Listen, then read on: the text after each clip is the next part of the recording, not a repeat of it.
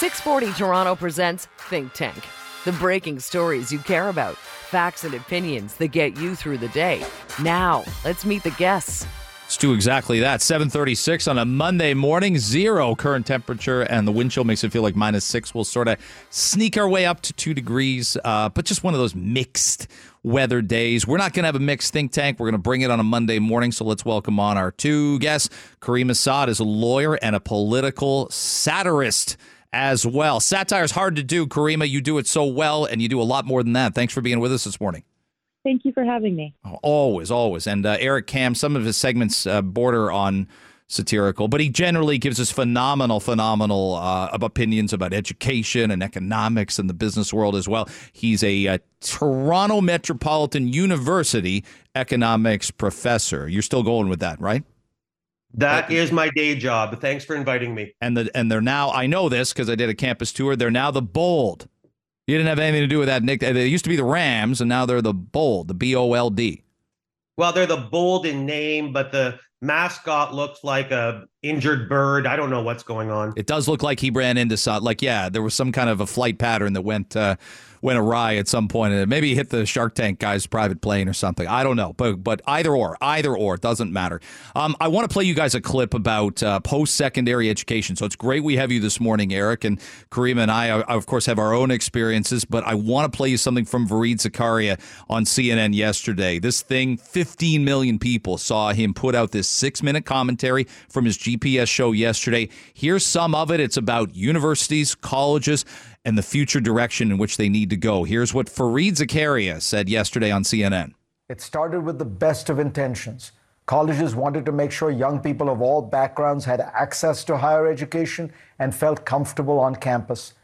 But those good intentions have morphed into a dogmatic ideology and turned these universities into places where the pervasive goals are political and social engineering, not academic merit.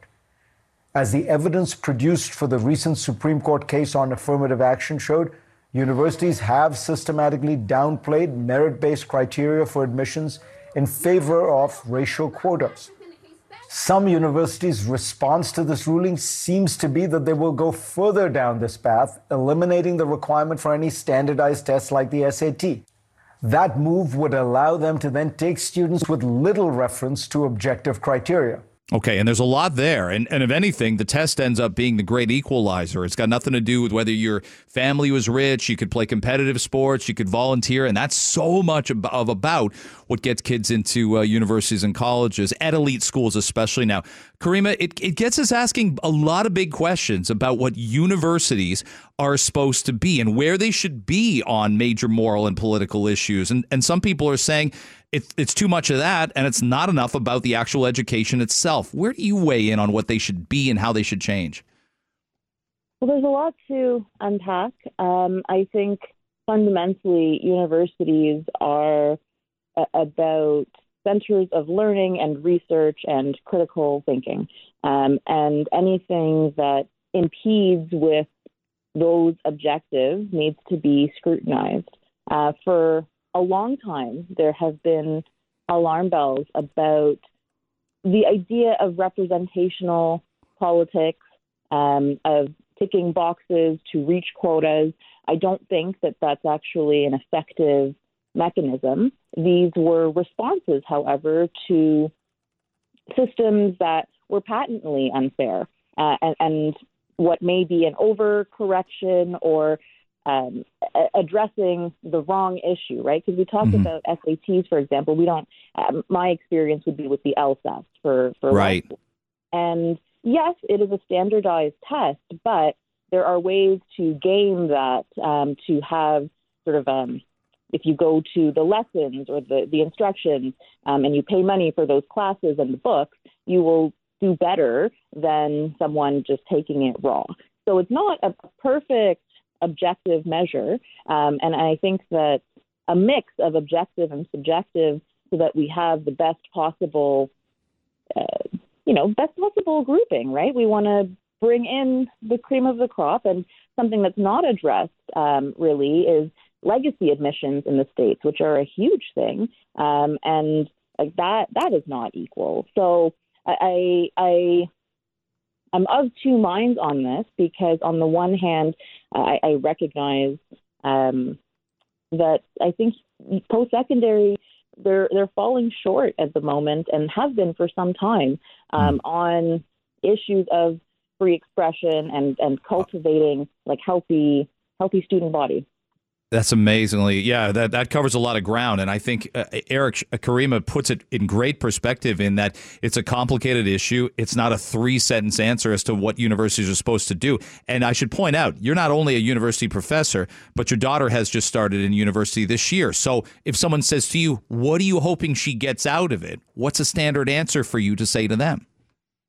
I want my daughter, as I want every student who sits in my lecture hall, Greg, to learn how to think. The problem is in university today, so much of the humanities and the social sciences has been focused around what to think. And to me, this is the great tragedy of our time. Listen, when the equity, diversity, and inclusion movement came in, it represented really good ideals about no student being left behind and equality of opportunity and a lot of things that I could get behind. The problem now is that it's become, I know people use the term woke, hmm. but it's really become a singular mind speak.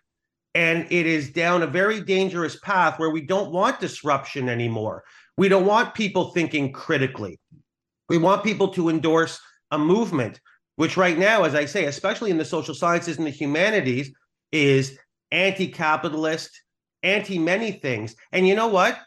I teach economics. I have no problem if a student comes into my class and wants to learn about or talk about Marxist economics. And how does that differ from what we're learning? But I don't appreciate when students come into my class and they're taking a course in social work or sociology. And they have a mindset because they've been told by that professor that everything they're going to learn in my class is predicated upon patriarchy, inequity, racism.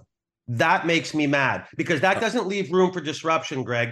That means there's one way to think, a right way, and a wrong way. And that is not, that is the antithetical approach to what universities should be. Right. And we get a lot of that. You know, not only do you need to think like I think, but not only is your opinion wrong if you don't think like I think, but there's something wrong with you. It's not just your opinion. And forget whether we could agree on eight out of 10 things or nine out of 10 things. It's I don't like your opinion and now I don't like you. I want to read you both something really quick. Jon Stewart said to the very same Fareed Zakaria, so the TV talk show host Jon Stewart, when he started doing this way back when he was doing the Daily Show, and he said this about um, about DEI programs. He said we won't actually dismantle the vestiges of all the systemic racism and all the systemic classism and all the systemic gender issues. We won't dismantle that, but we will do is you can have an office in the building, and every few months we're going to have to sit and listen to you talk for an hour, and so we're good, right? And Caryma, I'd come back around and say, those of us, I wrote essays on affirmative action when I was in university in the mid 90s. I do think college campuses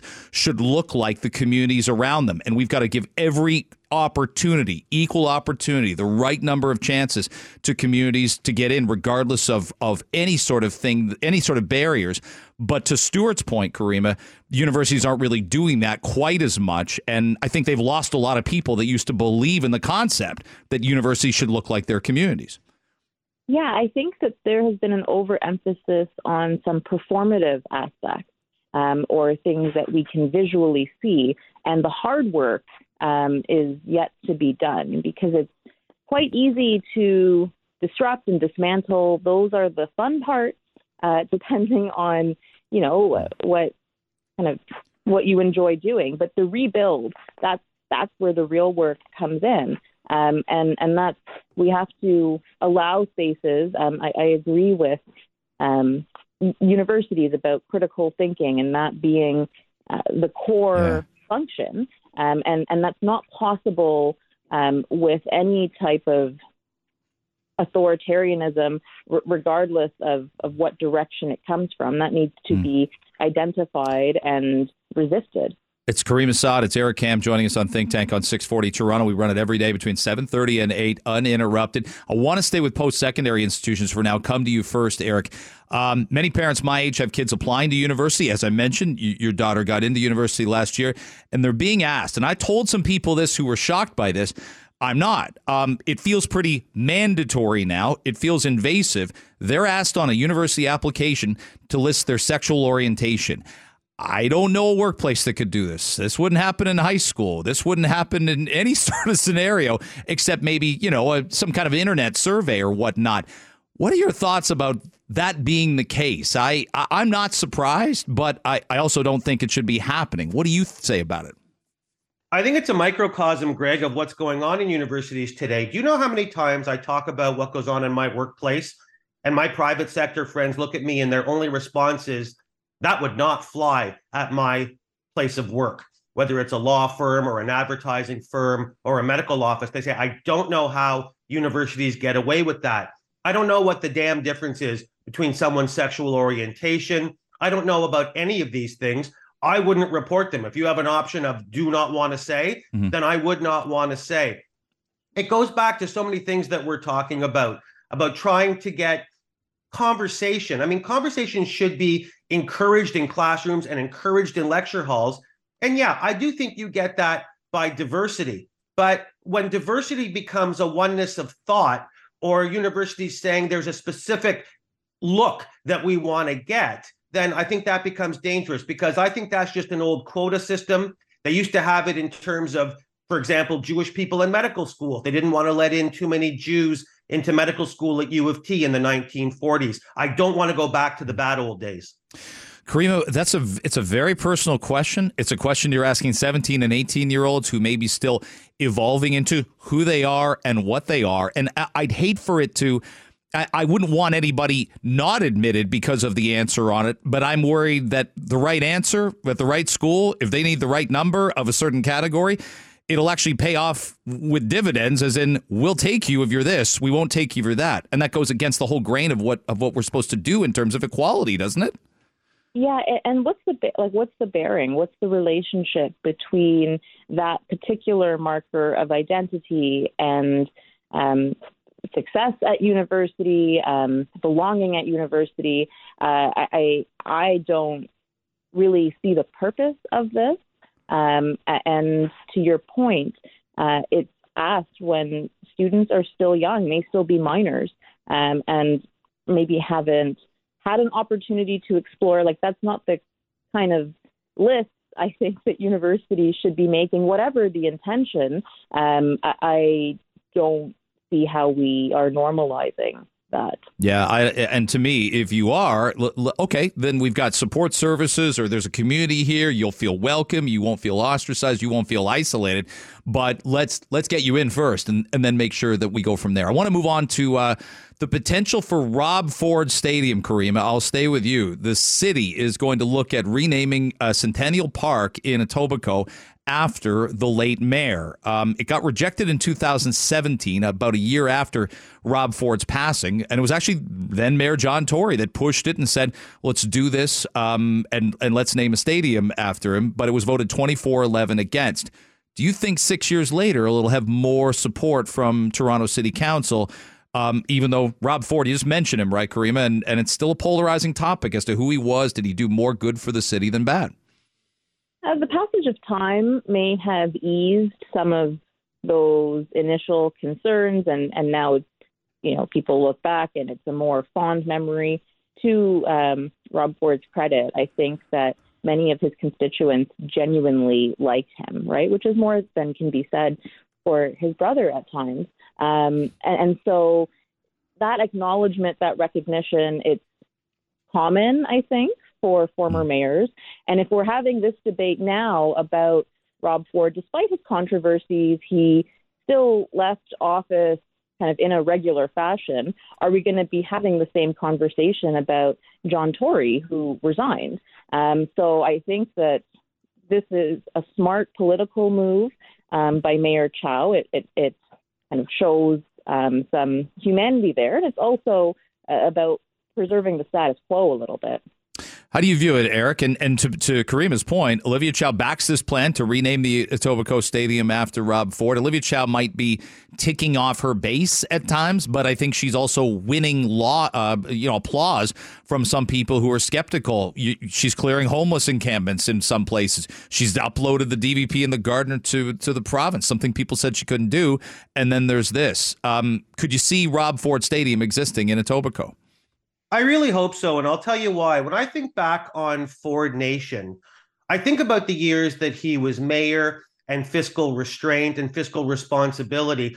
But what I think about the most was his volunteerism. I know a lot of people who knew Rob Ford in a variety of different ways. And what they all rave about was the way he gave back to his community, whether it was his Ford Fests or coaching football or helping people financially without getting a lot of applause for it. Rob Ford really was a man of the people. Uh, I know it didn't end in the best way, but that for me doesn't drown out the fact that this is a person who, a young man who died far too early, and he had a legacy of giving back. And I think, frankly, we've named things in honor of far worse people than Rob Ford. So I'd like to see this one go through. All right, I want to hop to this. Uh, and speaking of the Fords, Caryma just mentioned it, but I'll start with you, uh, Eric just to sum up the year, the Ontario legislature uh, up for the year. They won't be back until February. It's quite a year in provincial politics, obviously. You, Marit Stiles established herself as NDP leader, leader of the opposition. And in the last, well, week and a half now, we find out that the Ontario Liberal leader will indeed be Mississauga Mayor Bonnie Crombie. But my question to you about the Ford PCs they've opened up an 18 point lead over the NDP. There's been the Greenbelt. There's been lots of things that people have been, at times, upset with the Ford government about. But their numbers are still holding according to a lot of the polls. So, my question for you, and then Caryma to follow, is the Ford government as popular, more popular, less popular than 12 months ago at this time? How do you see it? I actually think it's more popular. I think that with all of the change you've seen in 2023, I think the Ford government has really developed a niche for holding down the fort. And I hear that from supporters of the Ford government and people who would, didn't even vote for the Ford government.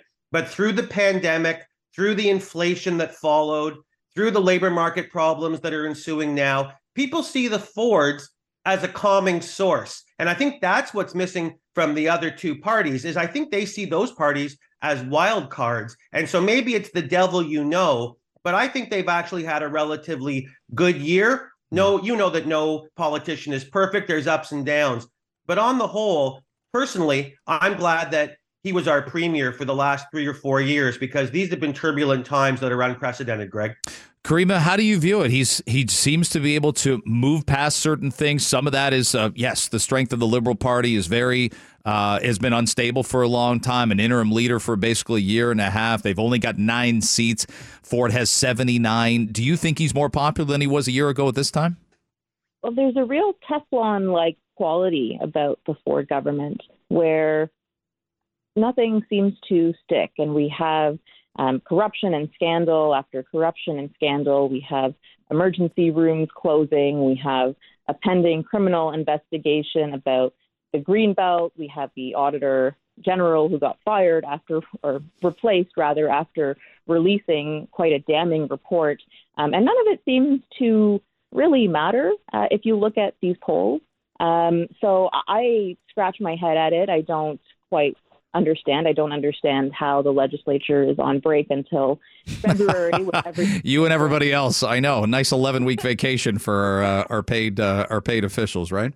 Yeah. So I, I, I mean, I don't get it, but um, you know, uh, it, I do think that the NDP and the Liberals, um, you know, have mm.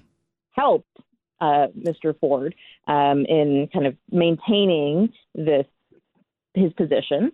Um, and you know, th- their bases have also been affected. I think um, for the NDP, the everything, all the controversy surrounding Sarah Jama, um, and people on either side of that divide um, have walked away from the party simply. Um, so to me, that um, and other things would hmm. explain mm. the, this polling result.